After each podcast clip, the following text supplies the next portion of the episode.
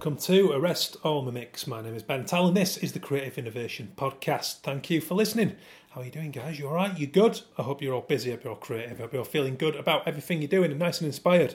Um, I get quite fired up in those intros. Um, thank you for listening. Like I said, as ever, uh, much appreciate the support. Again, it's been going good recently. The numbers flying up. I hope you all enjoyed Jack Renwick's studio.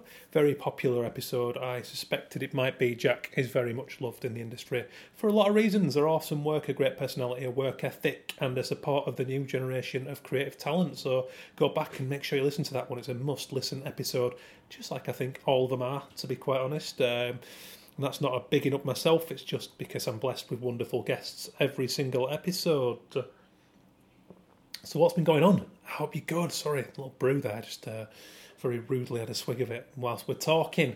Uh, so, we've got Andy Bainbridge coming up today, uh, and on that basis, the weather is choppy typographic seas and the HMS Pica. You're going to hear all about his amazing story of his heritage and these wonderful documents that he's unearthed of a distant relative, the Reverend Jackson Whitehead, uh, and quite the adventure. We're going to be hearing about that coming up shortly. Uh, but first, a little thank you to my sponsors, show supporters, loyal since the beginning. IllustrationWeb.com, my agency representing a large number of people, uh, supporting all different disciplines, uh, representing all those people from all different areas. So, uh, lettering specialists, large scale muralists, animators, fashion illustrators, you name it, it's all going on. We cover all bases. It's a great crowd of people. Go and check them out, illustrationweb.com. Also, superb news site with lots of up to the minute editorial content, backstories about the projects that are going on through the agency. So go and have a look. Great supporters of the industry too, as well as the Association of Illustrators. Little thanks to those guys for their ongoing support of the podcast. Loads of exciting stuff going on at the AOI. Go and check them out, theaoi.com. Heartsinternet.co.uk, been here since early days. Great tech digital sponsors. Um, what's really interesting about Andy Bainbridge's project is this kind of collating of all these old documents, these typographic specimens, these these creatures created from letter form. It's a really beautiful project, um, but it's got just got so much capability for kind of digital sharing of this stuff. Um, I went to the book launch in Preston at my old university at UCLan, University of Central Lancashire, and there were some amazing animations going on up there from, uh, I think some of the students have put them together. Uh, just really awesome to see something, something so vintage with so much heritage um, translated into this uber contemporary medium. And I, I, just think it's a little it's a great lesson that things you know things can meld they can meet in the middle. You can you can respect tradition uh, and all the rules of things gone by uh, and you confuse it with these beautiful technologies we have at our fingertips. So I think that's a lesson in itself, uh, and that is courtesy of heartinternet.co.uk. Uh, and last but very not least, recent new supporter for the show, Real Junk Food Manchester. Um, beautiful project, says it all on the tin, feeding bellies, not bins. So go and uh, check those guys out.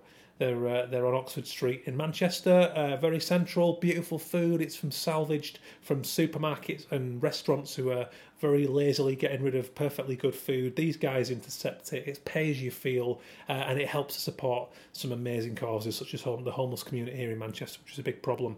Uh, so go and check them out. Uh, there's also other real junk food projects. So just do your own, but go and have a look uh, on the website, and you've got everything there. You've got events, got awesome things coming up. It's a great space with scope for artistic use, for exhibitions, for talks, for whatever it is. Go and talk to them, pitch your idea.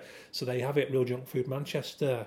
So that's all the business stuff out of the way. Great supporters, crucial. Wouldn't be doing the show without them. Um, what you guys been up to then? Let's hear some stories. Keep sharing those projects on Twitter. I'm happy to share whatever it is you've been up to and plug it. Keep doing that. As this show is all about supporting the creative industries, so it's good to do that, and I'm good, more than happy to look after the listeners as ever. Um, so let's talk typographic specimens. Today's episode is covering Andy Bainbridge's awesome project. Um, so he stumbled upon this cache of documents in a family home. He's going to tell us the story in depth today, so I'm not going to go too deeply into it. And Ammonite Press saw fit to publish the documents, and they helped him collate this beautiful book of typographic specimens. So this is, let me read the blurb to you. That'll get it across better than I could. Typographic specimens is a collection of extraordinary creatures made entirely out of letter forms, numerals, and punctuation marks. They were reportedly collected in the 1830s by the Reverend Jackson Whitehead while serving aboard the HMS Pica, sister ship to the Beagle during Charles Darwin's famous voyage. The book presents 60 species from the long lost manuscript, alongside archive material from the fantastic expedition and instructions to guide the reader in discovering typographic specimens of their own. Whitehead's manuscript was brought to light by A.W. Bainbridge, a lecturer in graphic communications and creative thinking at the University of Central Lancashire, and formerly a designer with the Chase Creative Consultants, one of the country's leading design agencies. It's awesome. It's such a good book. Um, and I know Andy through my studies at UCLan, so I had to talk to him and find out the scoop on this story. Um, the Reverend Jackson Whitehead, what a legend. There's a picture of him. Uh, check out the social media accounts for this book. Um, oh, yeah, what can I say? This is just there's so much magic in this story, so I'm going to allow Andy to tell it better than I ever could. But go and check out this book; it's beautiful. Like I said, typographic specimens, a natural history of letter forms. It's out there now on Ammonite Press. You find it at Waterstones. You can grab it online on Amazon, etc., etc.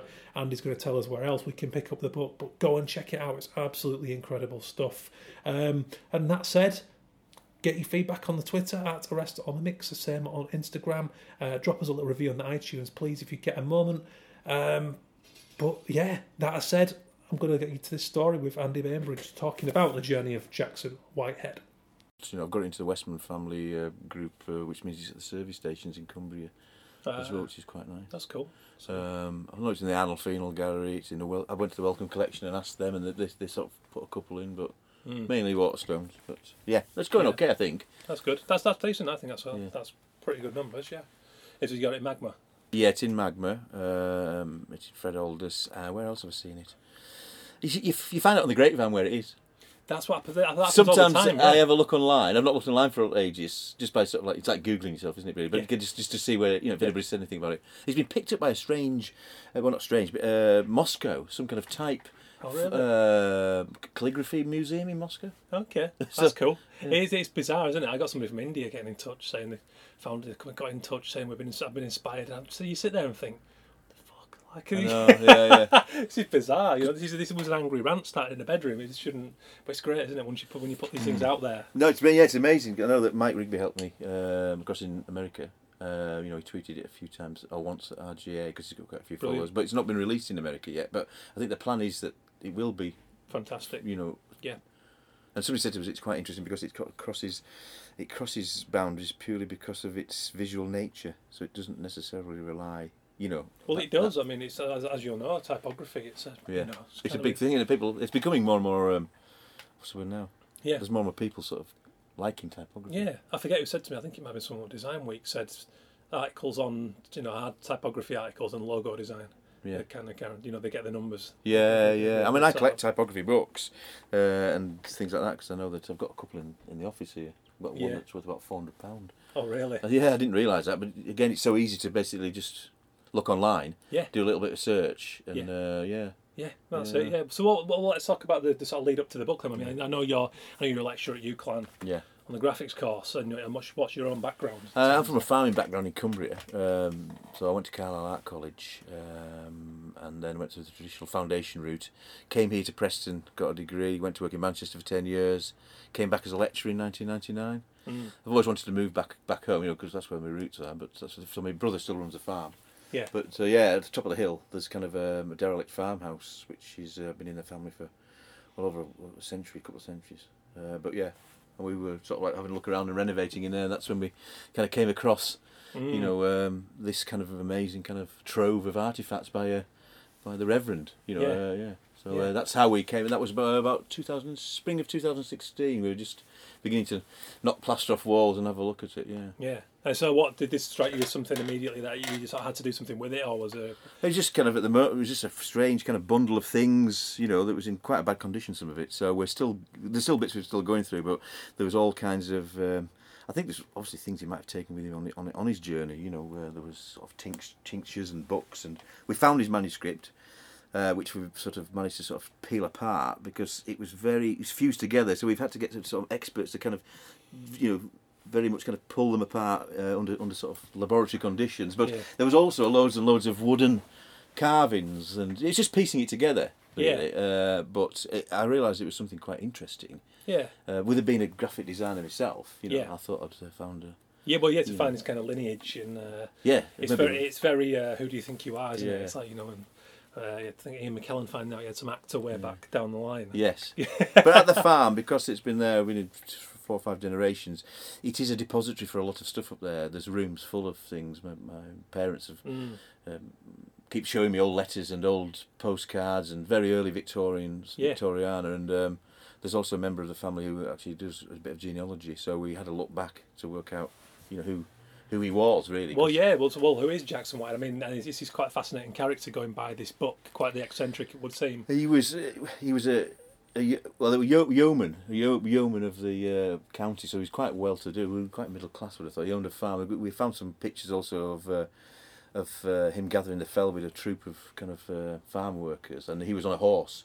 Mm. Uh, and we've also got documentation of his yeomanry, sort of um, um, sort of certification, whatever you call it. But uh, yeah, well, we can we worked out that basically he he studied at Durham University. He was very good at art. He was uh, an amateur typography, he liked typography, uh, but also amongst other things like ornithology and uh, lepidoptery as well, because some of his early sketches uh, were of kind of butterflies and things like that and birds. But um, yeah, why? Uh, we also found a recruitment poster as well, which was from the Westmorland Gazette from um, 1830, I think. And um, we've looked on it, and amongst other sort of things, it, it's asking for a ship's chaplain to apply for a job amongst the uh, uh, the HMS Pica, which is uh, Ah. yeah.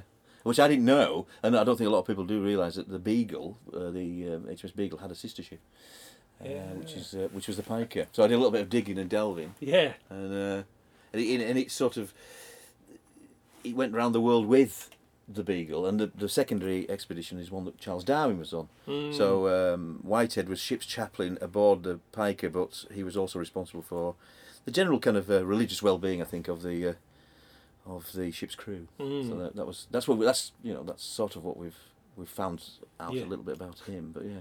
And did you find? Did you? Uh, did you find out the kind of the life he'd left behind? You know, what was what was the the, the trigger point for this journey? Was this something? that We're not planned, too you sure know? because he had a young wife, Joanna, and young son Eric. Uh, we have a picture of those as well, which is um, not in the book because it was in the exhibition because we uh, a very early daguerreotype, we think. Um, but why we don't know because basically he does write in his in his manuscript. We sort of you know he Hmm. um, he, he couldn't really fully justify why he why he left his um, family, but he did realise that you know he, he was in danger of leaving them uh, you know his wife a widow and maybe Yeah. even his his son God forbid an orphan you know so he he wrote that down Uh, so uh, yeah uh, but again he didn't actually say why I think he just I don't know because it was five years you see uh, Yeah. the expedition was meant to be for two the Beagle and the uh, Pica um, it overran by three years right. so he was away for five Yeah. um, but there's also no documentation of why he hid it all away as well. And when he went back to his farm, I think he went back to his farming life and became a because he was a lay preacher and also a farmer, Mm. sheep farmer. So that still remains a, a mystery, but we're still trying to work out that. But because we've still got to go through some of the manuscript. Yeah.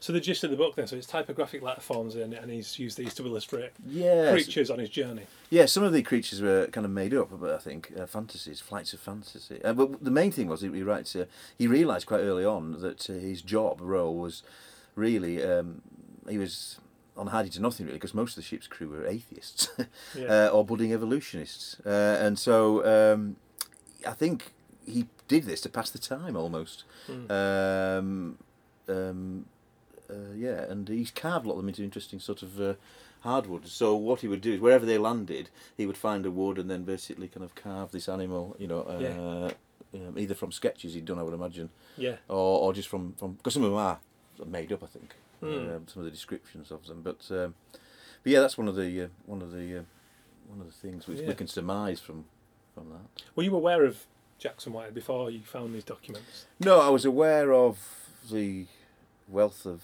family tree we had, and I, I'd once seen one going back to around about seventeen something or other, but I never paid much attention to it really, because the word, well, my son is Jackson, uh, and I named him after my dad's Bruce Jackson and my brother's Mark Jackson. So the word Jackson sort of does appear. So yeah. Yeah. Uh, but yeah, no, we also have, we have letters and all that sort of thing from him as well. So uh, which were in the exhibition.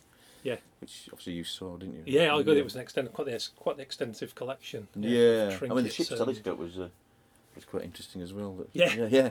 Yeah, yeah, yeah. It was quite mind blowing actually to see the uh, the level, the level of uh, story that this stuff you know got across. It was, I thought it was, um, I think it was quite tremendous. Yeah, and and, and like you said, do you think deciphering between the, the the fantasy and the documentation is quite fun for the reader? I mean, I think so. Yeah, um, yeah. Some of the descriptions.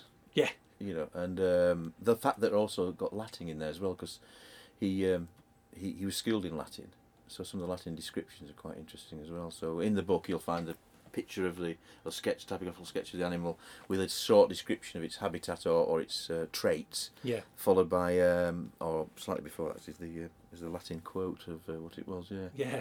yeah. So. Is there any indication of how this was, how his work was received by the people on the ship, the people of his era? I don't know really. I mean, he did some characters, which I've not put in the book. He did some character sketches as well. I've got we've got some Mm. sketches of some of the ship's crew. Oh wow, So the captain Cooper Blackbeard, uh, he did him. Um, he was because it's Fitzroy was the captain of the Beagle. Uh, but yeah, no, he did. Uh, I think the I don't know the fact he did some caricatures uh, of the purser. Was it Claude Garamond, the chef Pierre Didot, and all these sort of characters that uh, you know. Um, what was it? The cabin boy even. yeah. Uh, yeah. What was his name? I've forgotten his name now. I shouldn't remember. Albertus, the cabin boy. That was it. Wow. And there was even a ship's cat. Fantastic. Caxton. Caxton. Caxton, yeah, yeah. The ma- yeah. He said it was a mangy old cat, not, not grotesque. He said Yeah. it was a grotesque, thing. Somehow the presence of an animal on board makes the whole thing it's Yeah. richer in my mind. The whole They did uh, find an octopus, uh, and they actually sort of adopted that as the uh, as the ship's mascot. Oh, really? Octavio, they call it. Octavio, they call it. Yeah. which is in the book. It is in the book, Yeah. yeah. They discovered it in I the remember seeing that doldrums. one, they were in the doldrums at the time, and uh, this thing sort of, I think this thing sort of suddenly surfaced, and they pulled it aboard and kept it in a in a rum barrel. yeah, according to the manuscript. which does bring me on to I, I- brought a, I wrote down a little excerpt here from the book, which got grabbed me in particular, and it was about the common barfly. Um, so- he talks about. Uh, oh, where, did I put that? Anyway, it's a long story. Oh, there we go. Common Oh, he's analysing the. Yes. he's analysing these small flies around the That's rum right. store. The rum stores are plagued by the common barfly. These intemperate insects congregate around the barrels of grog, constantly searching for a leak. When found, they will imbibe with great gusto until the floor is littered with them lying on their backs. Apparently dead to the undiscerning eye, on closer inspection, they are merely comatose through over overconsumption. And I like the fact he goes on to talk about he's on the brink of a revelation himself. Yeah, well, this is the this is something that's yeah. uh, He he he, he analysed these flies, and we have got some of his sketches, and the, the mandibles and their antennae were slightly different, and he. He sort of was getting very close to what Darwin was getting close to uh, in a parallel kind of universe, really, in the Galapagos Islands with the finches' beaks. And uh, he was sort of like beginning to realise that maybe some of them were better adapted than others for getting the rum out. But uh, reading between the lines in his manuscript, um, we think that he probably did imbibe himself a bit too much of the rum because the next day, after after sort of hitting upon this discovery, he woke up with absolutely no recollection of what happened the night before. uh, and I think it's he, he's a he's, he's a what a maybe man. He could have been. Yeah. You know what I mean? Because him and Darwin, I don't know that him and Darwin did meet. You know, um, in, in in Plymouth before they set off. But I uh, can't help but feel we've all had a few of those those moments. yeah, Forgotten y- revelations. Yeah, yeah, yeah. what could have been? I, um, I think Steve Wilkins said on, on small turns does history turn. Or on small Yeah. on small things. Yeah, uh, So apt. yeah. So yeah. What if only? Yeah, that's absolutely fantastic. So, and I mean, well, how's this been received now? Then, you know, are people uh, are people are equally intrigued? In fact, I'm quite fascinated by this, but I've always got a love of eccentrics and these kind of, you know, Yeah. stories with an air of mystery. How, has the book gone down with with pe- with people of today? Yeah, no, I think um, I think people are intrigued by it. Hmm. I think um, I know it got covered in Design Week. I think didn't it as well, and it was uh, yeah. I think it's more of a story. Um, I think we're trying also to think about you know looking at the manuscript and maybe creating some kind of diary possibly. Mm. But uh, yeah, and I think people do. I mean, some of the people in the exhibition said that you know they like the, the sort of strange fantasy aspect of it. do you know what I mean? Mm. Where it's kind of yeah, and it really shows how um, typography transcends, you know, Yeah. eras, not just generations, but eras. You know, No, the fact yeah. that this stuff, you know, he was fascinated with this stuff back then. yes, and here we are today, like you know, as we mentioned, with a, you know, with rich typographic Yeah. resources and still an evident love of it in, in, in the creative world, you know. yeah.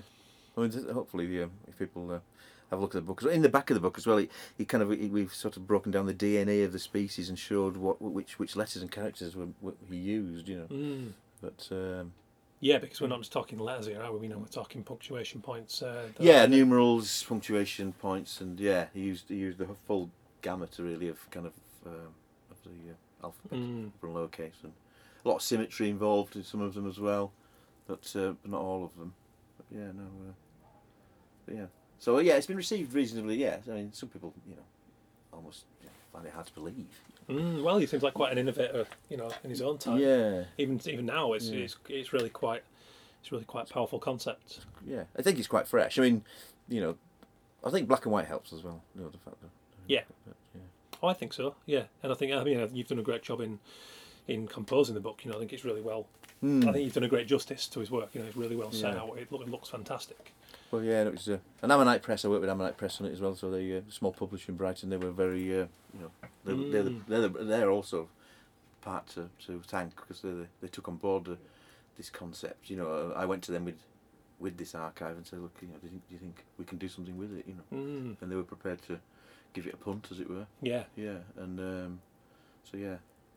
How do you feel about yourself as a as a you know as a, as a designer?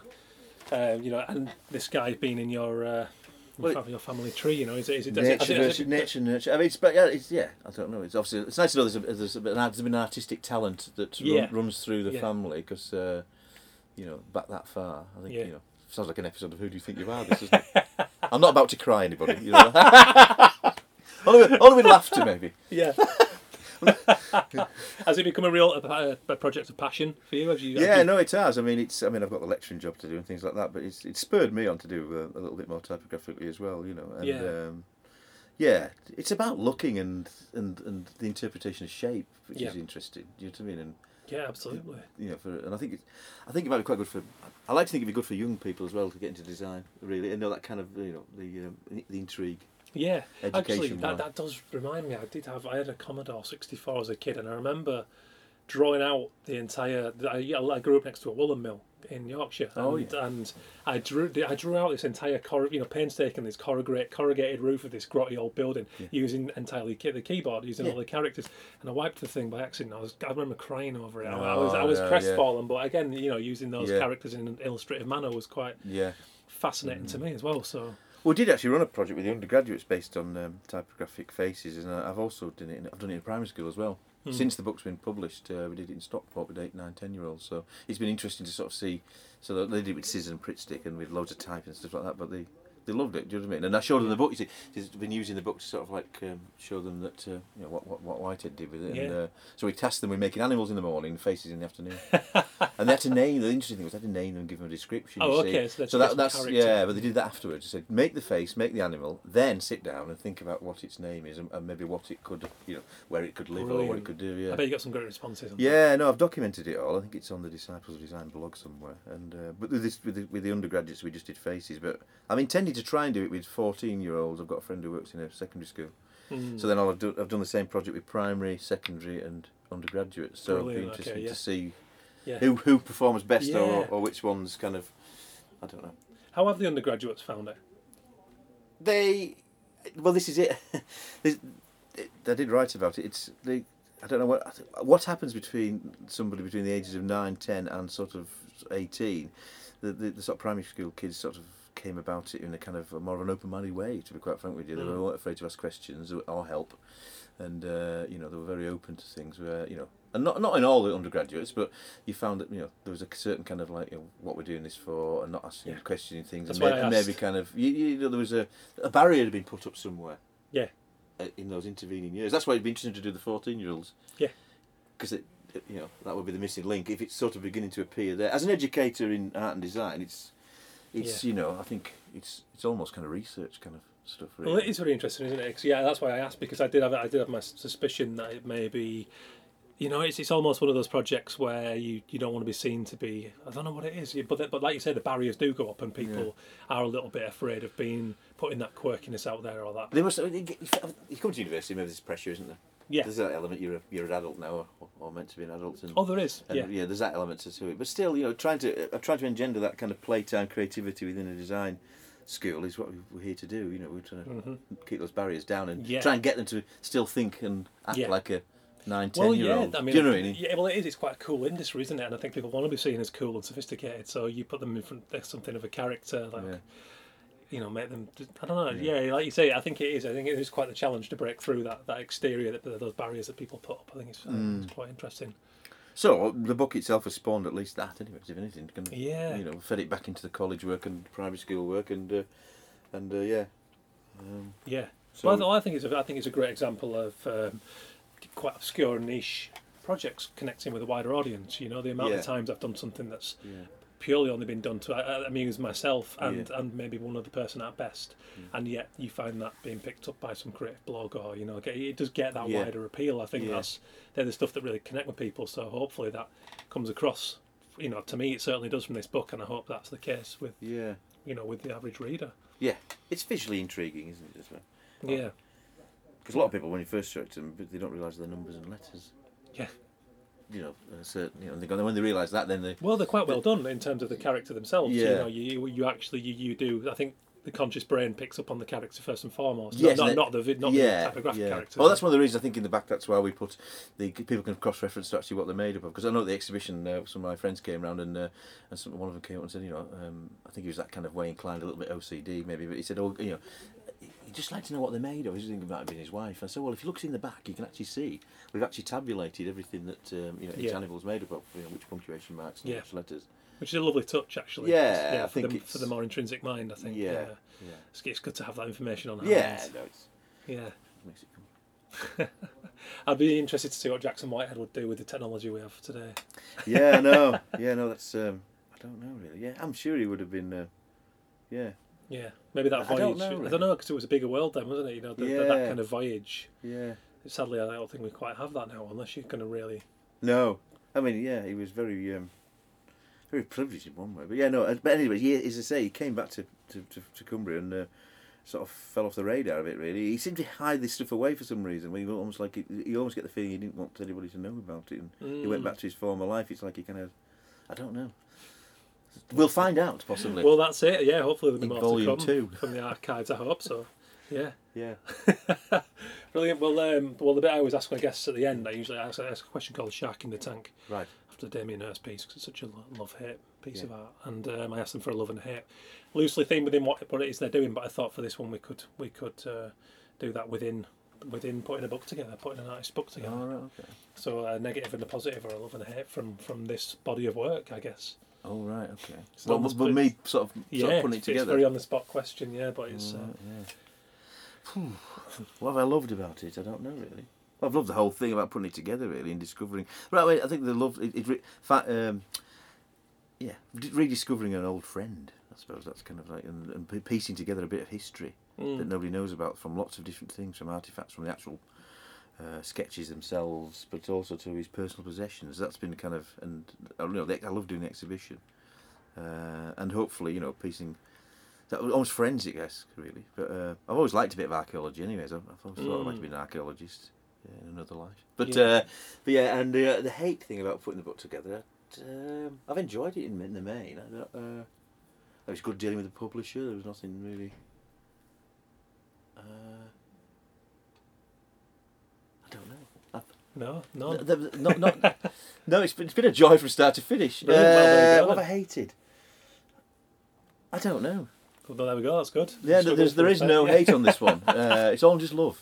Well, there we go. Then we'll take that.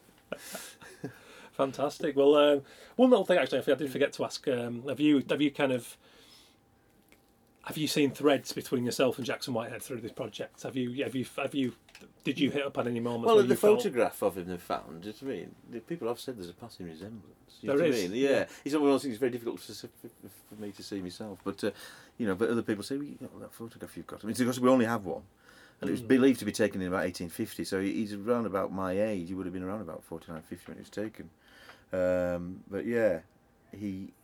So he look. He does look a little bit like me. People Mm. say, but yeah. Brilliant. I'll share that on social media. Let people Yeah. judge. Yeah, because I mean, absolutely, he's on Insta. There is Instagram situations where you can actually Yeah. follow. This Oh yeah, I'll well, share yeah. all the links. Yeah. Cool. Yeah. Super. So people can make their own mind up whether I look like him or not. yeah. if they can find a picture of me. Yeah. Uh, lastly, where can people get the book? Uh, the Mo- Ammonite Press, uh, the publishers. Uh, it's in Waterstones. Uh, it's online at um, on Amazon, obviously. And it's on um, bu- uh, Guardian Books. Uh, it's in Foyles, I believe. I've again, I've heard of the Grapevine in various places, um, but um, as I said, the Westman Group uh, in Cumbria, uh, maybe not in Gloucester, but the service stations in their shops, they're putting it in there. Mainly because it's a, it's um, what's the word now? The reason we approached the Westman family because basically Whitehead's from West London, just as a local interest story, Mm. if you know what I mean. Uh, Yeah. So, um, but that's why it might seem quite strange. But generally, yeah, yeah it's um, if you just, as I say, Yeah. Google typographic specimen, It's out there. it's out yeah. there. Yeah, it's amazing where it gets. Yeah, it It's, it's on eBay. Yeah, yeah, yeah. This is the thing. Yeah, I, It was on eBay within about kind of like a week of it being. You know what I mean? I don't Yeah. know whether eBay just buys stuff and then. That's yeah, that's it. I think And then I, I don't know. It's a weird way that it works. I think you know, you- if someone buys it wholesale, and before you know, yeah, it's because we don't have time into to it. basically look at it and not like it and then put it on eBay. That's it. Yeah, know what I mean? yeah. You don't want to find it in the bargain bin bucket either. Yeah, yeah. uh, yeah. You know, they do. They do have a habit Yeah. of getting in various places. Yeah. Brilliant. Well, thanks ever so much for your time, Andy. Thank you, yeah, Ben. Brilliant. Thank you to Andy Bainbridge for taking the time to talk. What a story! What a story! I hope you guys enjoyed that as much as I did. Um, the book is a regular in my studio. It's got a pride of place out there on my bookshelf. Um, it's even displayed on the top with a few other gems that I'm into at the moment. So go and grab yourself a copy. It's really beautiful. Like I said, it's out now on Ammonite Press. You can grab it on Amazon and all the other channels um, that Andy mentioned on there. Check them out in the show notes. Uh, what are your thoughts? Get it over on the Twitter, please, at Arrest All Mimics. You can share things with us on the Instagram too. Tag us in your images. Get us your feedback. What do you think of Jack Renwick's show? Uh, what do you think of Charles Williams? Got some great episodes coming up too. Um, we've got Lauren Kelly from Jura talking behaviour design, which is a really fascinating kind of pop psych angle of a show. So it's all going on. Uh, drop us a little review, please, if you get a moment on the iTunes. They really do help. Uh, and subscribe, of course, to the podcast. Downloads to your inbox every week if you do that. Uh, it's always nice to see the early ones flying out when I put up a new episode. Uh, and who do you want to hear from? Uh, I don't get enough suggestions from you guys. Please hit us up. Who do you want to hear from? Should you be on the show even? What have you got going on? Have you got a cool project that you're passionate about? If sure, if so, even please share for the show, uh, and I'll definitely consider it. So thanks again, guys, for listening. I really do appreciate it. Please do share the word, spread the love. Um, it's a real project of passion for me is this to try and support creative industries with great stories from fascinating talented people. So cheers again. Thank you for listening. Thank you to andy bainbridge. Cheers to all the recent guests. And we've got lots more coming up. Catch you all very soon. Oh little thanks to the sponsors. Association of illustrators illustrationweb.com heartinternet.co.uk and real junk food manchester. Cheers anyway. It's enough from me. Thanks for listening guys. See you later